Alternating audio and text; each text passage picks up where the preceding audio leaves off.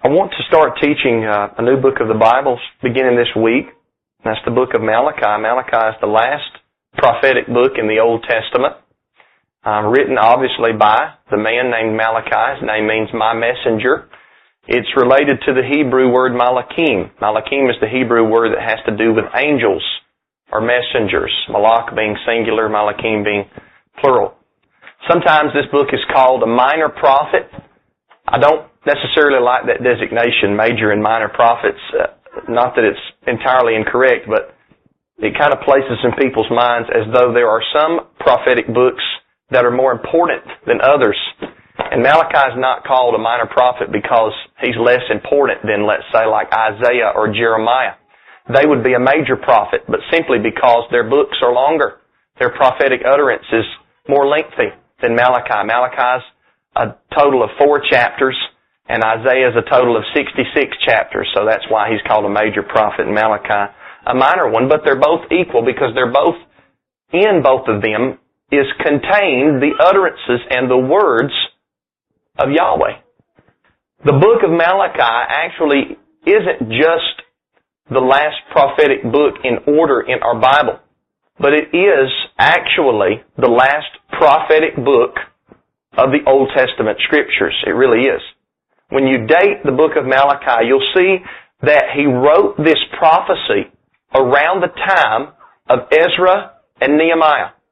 This was a time when the house of Judah were released from Babylonian captivity. They spent about 70 years in Babylon. Anybody can tell me why the house of Judah went into captivity in the first place? Idolatry. Yeah, you could sum it up all in the word sin. They went there because they transgressed Yahweh's laws.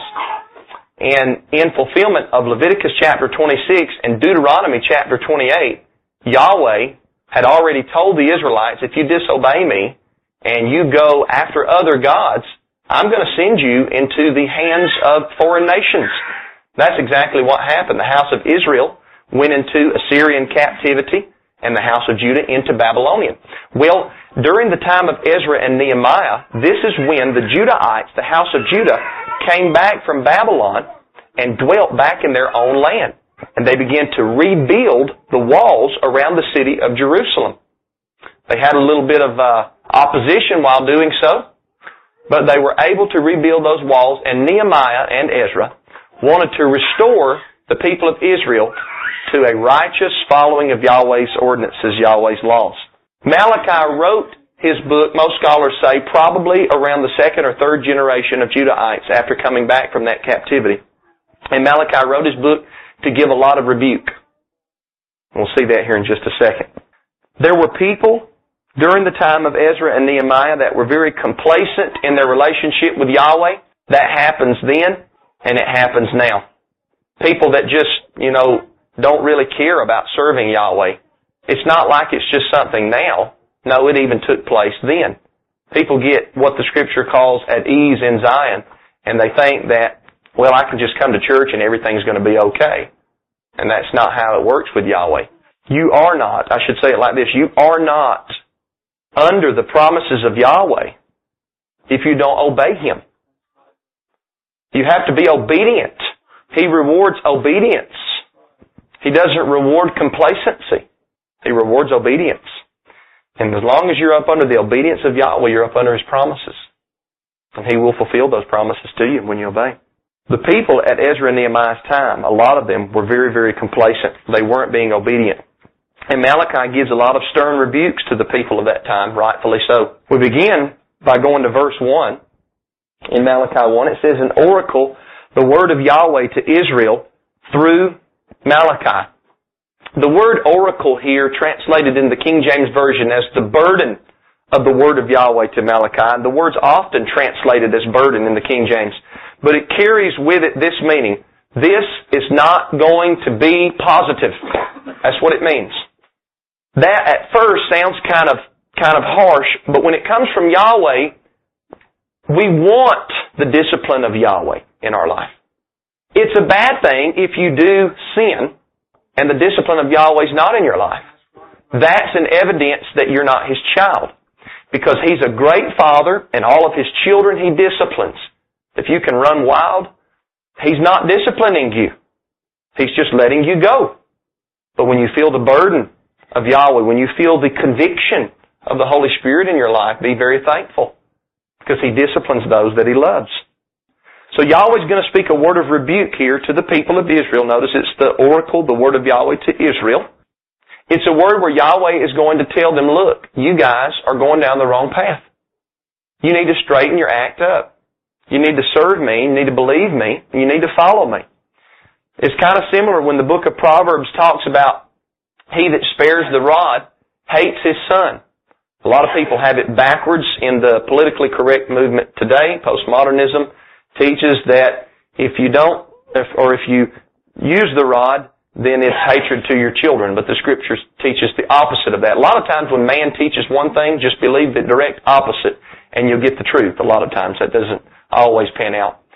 But he that spareth the rod, he that doesn't use the rod, that's the man that hates his son. But he that loves his son disciplines him. In due times, the proverb says. And even though children at a small age cannot understand that, that's the love of a father. The love of a mother. When there's discipline in the life of a child. That's love. And it's not always with a spanking. I believe in spankings. But it can be in just discipline by words, by, you know, getting serious with your children and telling them. Well, that's what Yahweh is doing here through the prophet Malachi. He's saying it's time to get serious. I'm going to give you a word that's going to be negative. But notice, it's not because Yahweh doesn't love Jacob Israel.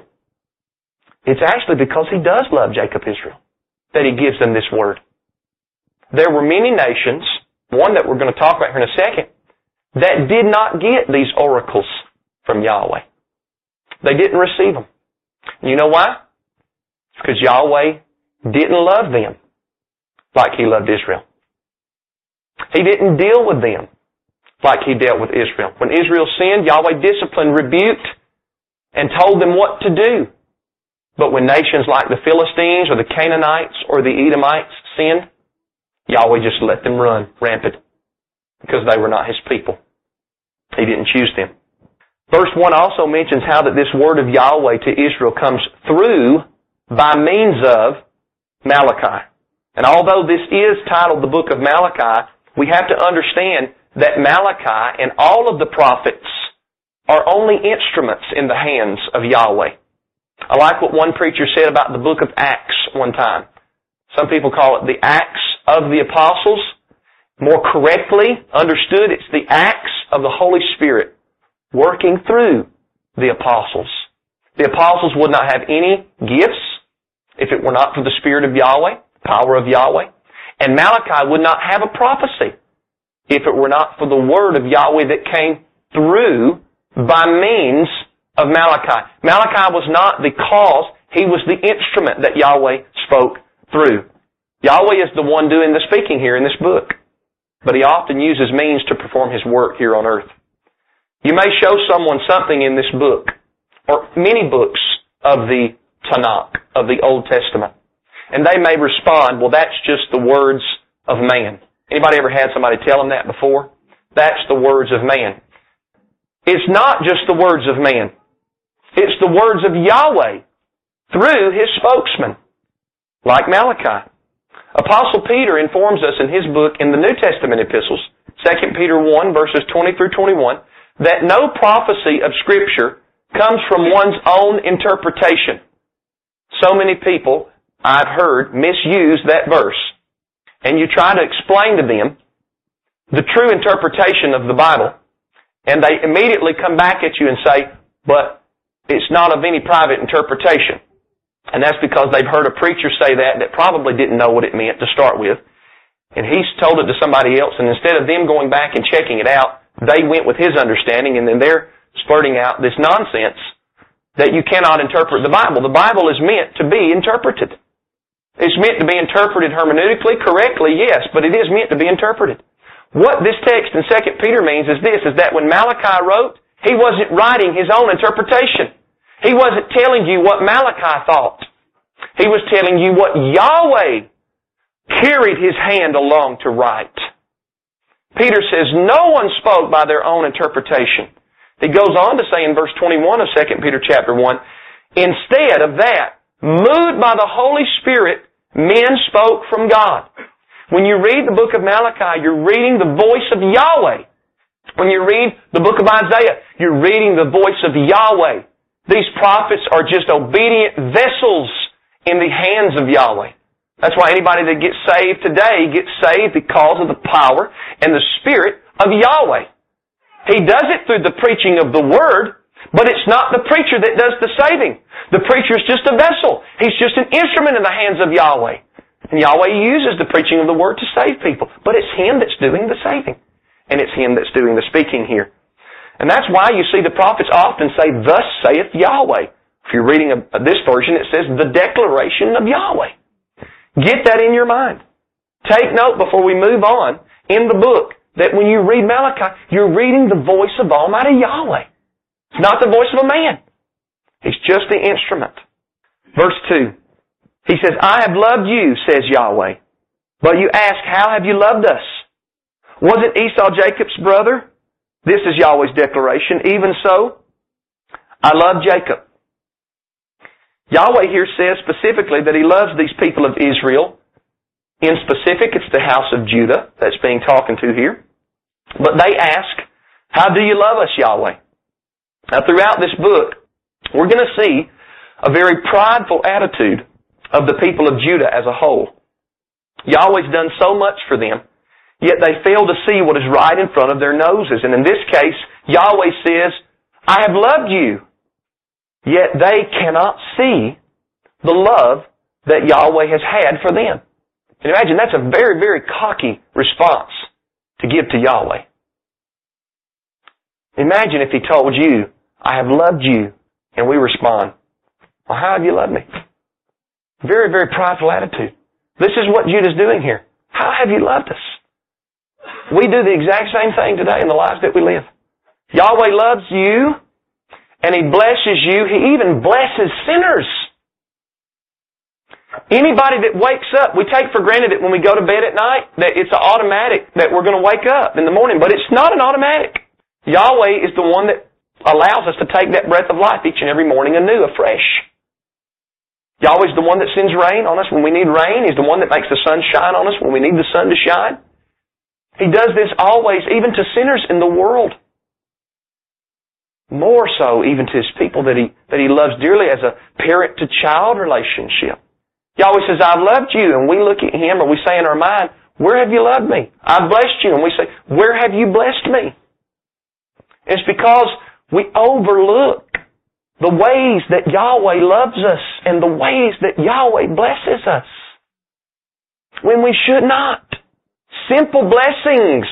I won't even say simple. I say they're simple in man's mind. But they're of great importance. Think about right now as I speak how Yahweh has blessed you.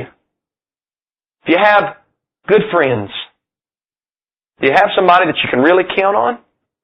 That's a blessing from Yahweh. Good children. Healthy kids. That's a blessing from Yahweh. We're all going to go home tonight. We're going to walk into a house.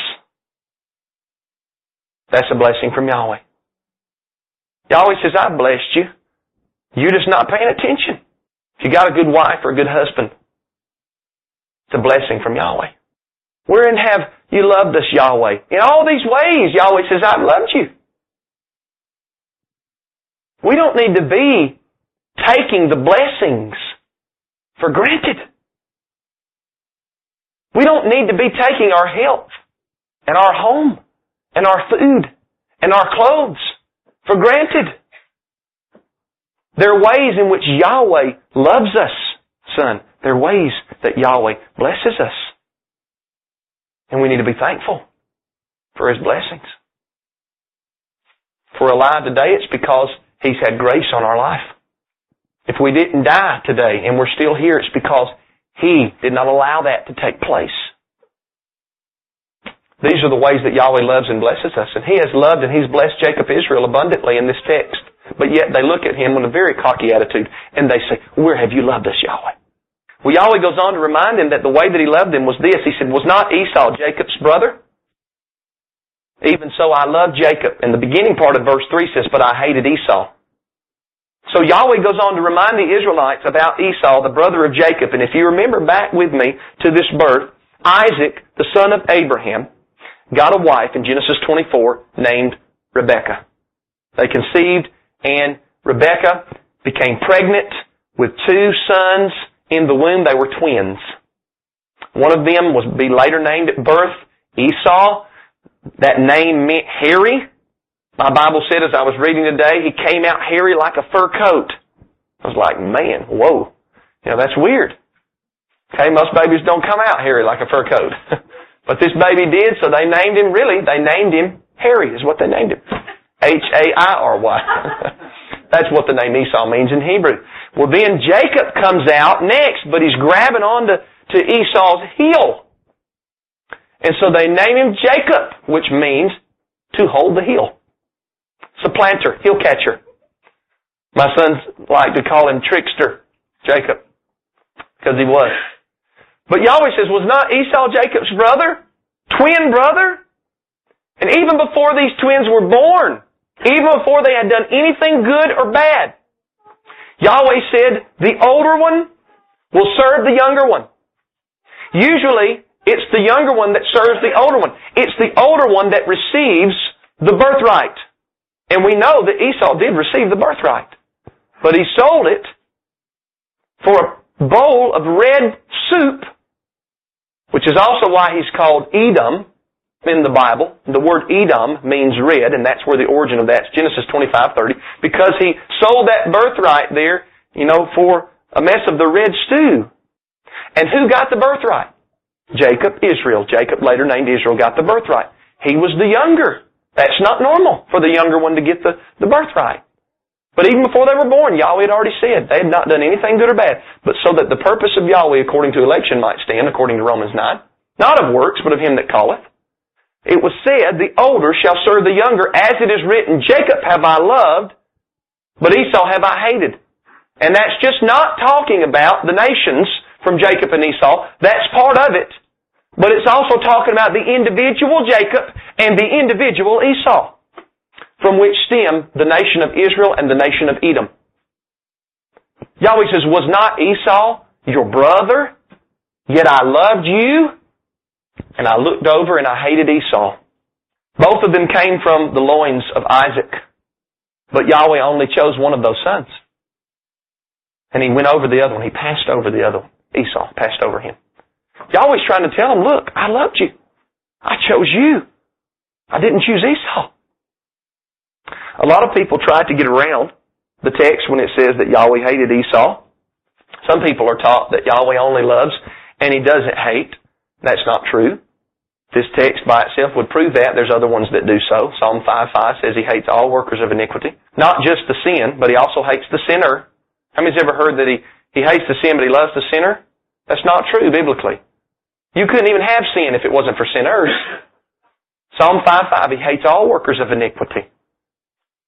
He, he destroys them at the end if they're unrepentant because they don't love Yahweh. And it's just because that's what they deserve. So Yahweh hates Esau. He hates Esau. This word hate is used in the Bible. It's the Hebrew word saneh. It's used often to denote exactly what it denotes in the English. Hatred. For instance, is used in Genesis 37, 5 of Joseph's brother's feelings toward him when he claimed to have dreams from God. Joseph got dreams from God and his brothers hated him all the more. What do you think that means? It means they despised him. They didn't think kindly of him. They even threw him into a well sold them to the Ishmaelites for 30 pieces of silver. Well, that's some brothers for you, isn't it? That's what they did to Joseph. That's the hatred. Leviticus 19:17, Yahweh commands us not to hate our brother in our heart. What do you think the word hate there means? It means hate. Don't have disdain for your brother in your heart. Deuteronomy 12:31. The word is used to speak of Yahweh hating all sorts of abominations. It says, all these abominations I hate. Same Hebrew word. And it's also used in this very book one other time in Malachi 2 verse 16 where it states that Yahweh hates putting away. Some translations say divorce. We'll get to that text at a future time, in a future lesson. but it talks about Yahweh hating a particular thing. And when examining the Hebrew word, it appears that one cannot come to any other conclusion but that the word has to do with a dislike and a disdain for someone or something else. Some people have attempted to get around what Yahweh says here by saying that the word hate simply means to love less. And if you define the word as to love less, which I think that is one definition for the word, you do not get rid of the quote unquote problem that you have with the biblical theology, see. Because Yahweh still loves one person more than the other one. You have heard it said, not of old, but of new, that Yahweh loves everybody, and that's not true. Now, Yahweh does not show a respecter of persons, but that's specifically talking about in a court of law in judgment. If a rich man and a poor man have to present a case, the rich man doesn't go off free because he can pay off the judge with Yahweh. No, Yahweh doesn't respect the rich man over the poor man. That's what those passages of Scripture is talking about. But there are people in the Bible and groups of people in the Bible that Yahweh loves more than others. This is why He's called the God of Jacob in the Psalms. All through the Old Testament, He's called the God of Israel. Why do you not see Him being called the God of Esau? Or the God of the Canaanites? It's because they're not His people. But the Israelites were and are. Jacob I've loved. But Esau I've looked over. I've hated. And that's exactly how, what I said before, how Yahweh hated Esau. He let him do everything that he wanted to do without discipline. When Jacob Israel committed sin, Yahweh would discipline. He would use the rod. Why? Because he loved his son. But Esau wasn't his son. That's why he let him run wild without any discipline. Jacob I have loved, but Esau I have hated, or as the Aramaic Targum says, I have rejected.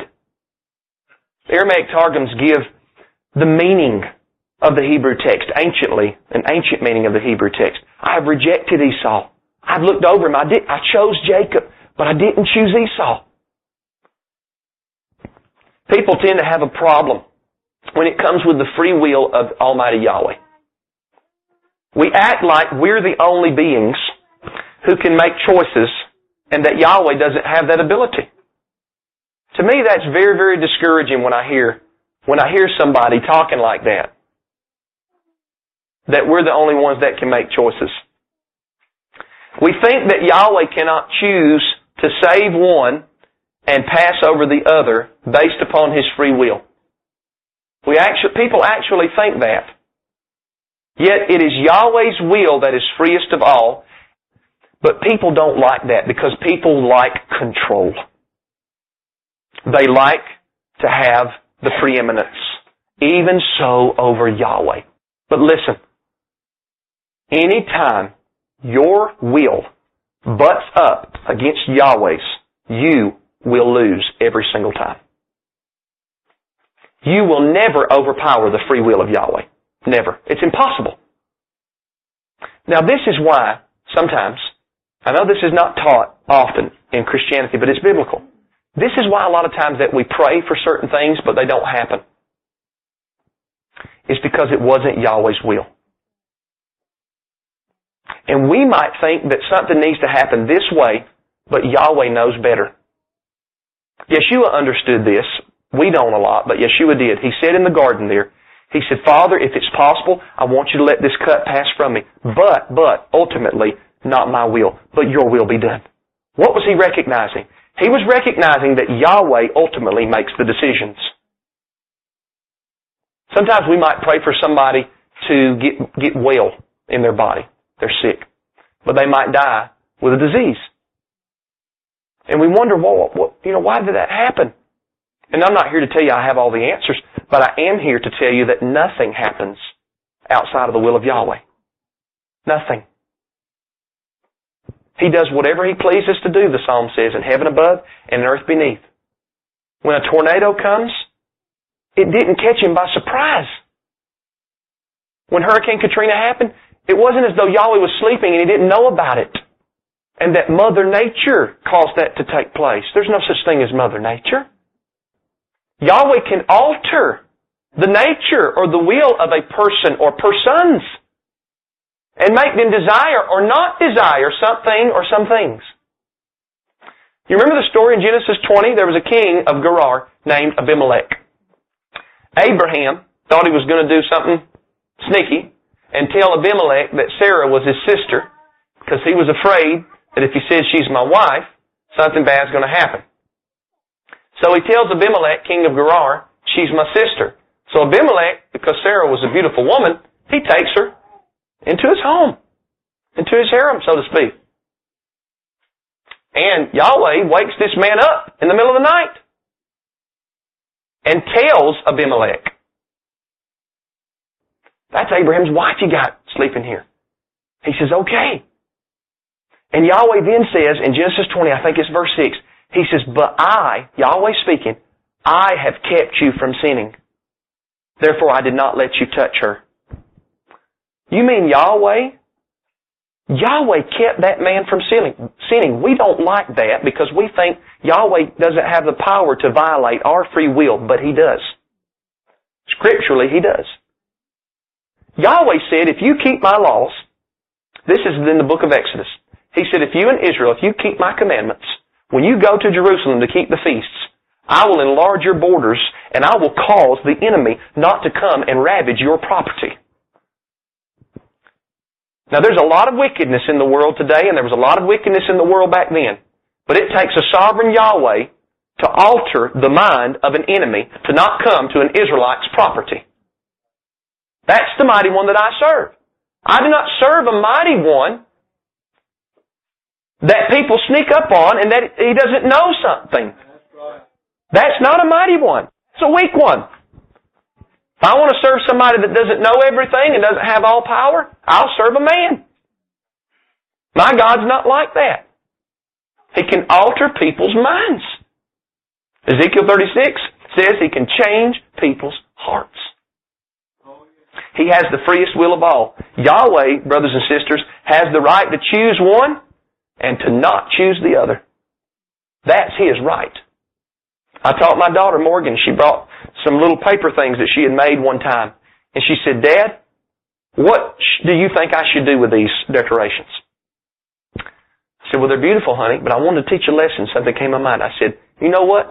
I'll let you make that decision because you created them. So you decide what you to do with them.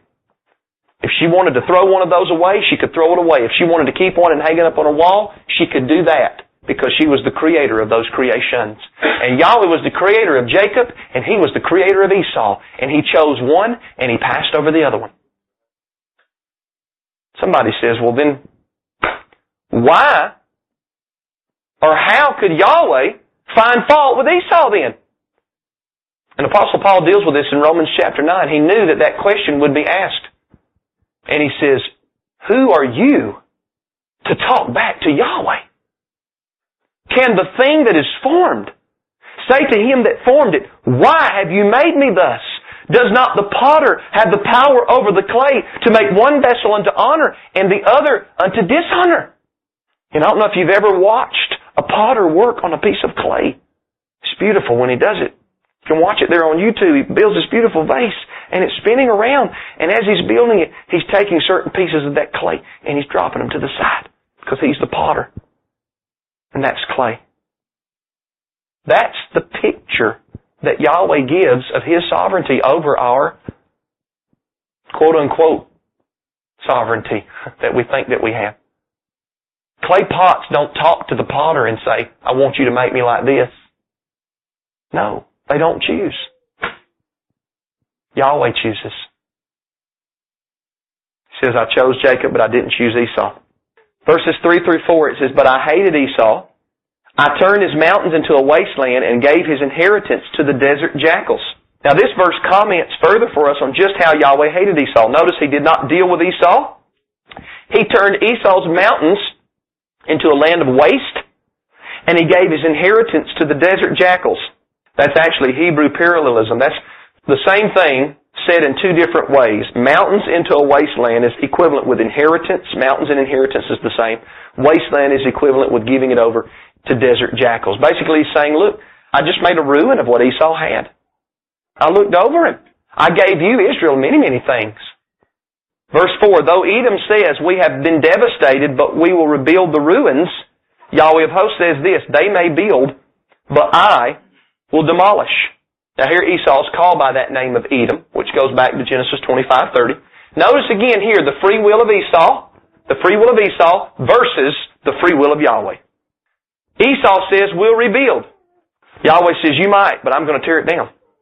If Yahweh wants to tear down a city, nobody can stop him. It bothers me so bad when people present a theology with this little weak, pitiful, limp-wristed God that doesn't know things and can't do things and can't save and can't glance over some people and choose others. That just bothers me. I'm sure it would have bothered the prophet Malachi. Esau said, well, we'll rebuild the cities, even though it's a wasteland, even though there's desert jackals jumping around everywhere, but we got land. We'll rebuild. Yahweh says, you might, but I'll tear it down. I'll bring about devastation because you're not my children. Verse 5, or excuse me, the end of verse 4 says, They will be called a wicked country, and the people that Yahweh has cursed forever. Some Bibles say the people that Yahweh's anger, He's angry with forever. I mean Yahweh gets angry? Absolutely. Psalm says He's angry with the wicked every day. Amen? But some people Yahweh's angry with, some people Yahweh's cursed. This text says He cursed Esau, Edom forever.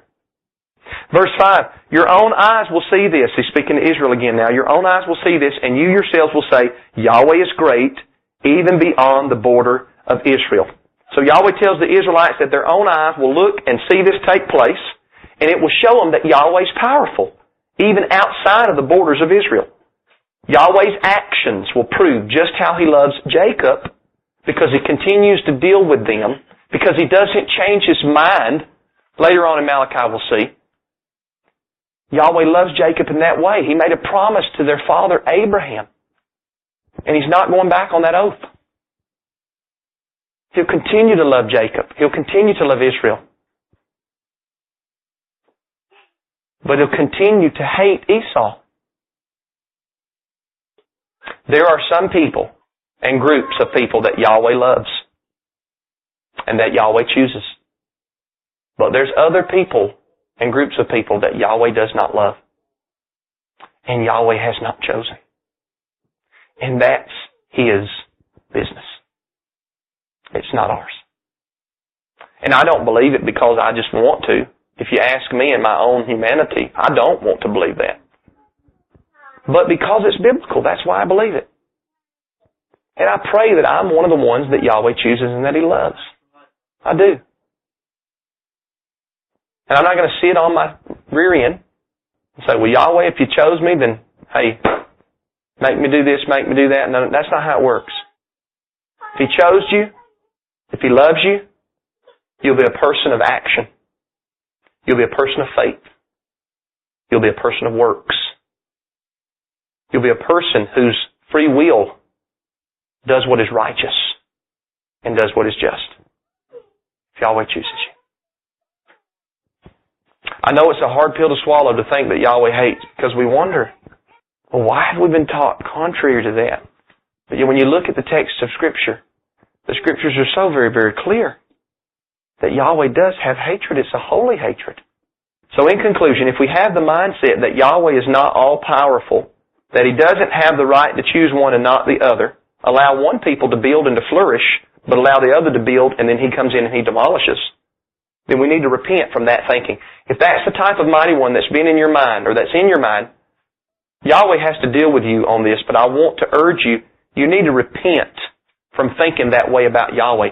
Yahweh doesn't want you to think untrue thoughts about Him. And a lot of, a lot of times people serve a God of their own mind.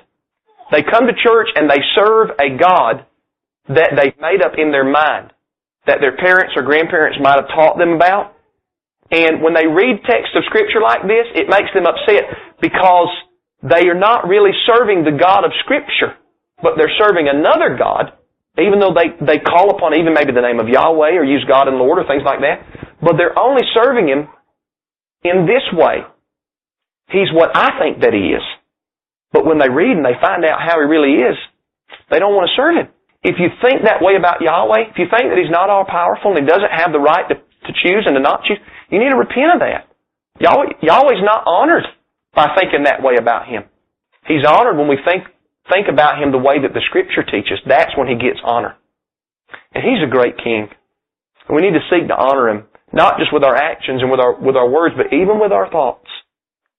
Even with our theology. And theology in this area does matter. How you feel about Yahweh's sovereignty will matter in other areas as you study the Bible. It will. So let's repent of that type of thinking if that's what's been going on. We don't serve a weak and a limp-wristed, quote unquote, mighty one who bows to the will of man. No, Yahweh doesn't bow to the will of any man. Man bows to the will of Yahweh. We serve one who is almighty and one who has the power to do as he pleases. That includes loving some redemptively and not loving some in a redemptive way. It includes that. Next week we'll continue in the book of Malachi and learn a lot more. Let's stand and close in a word of prayer.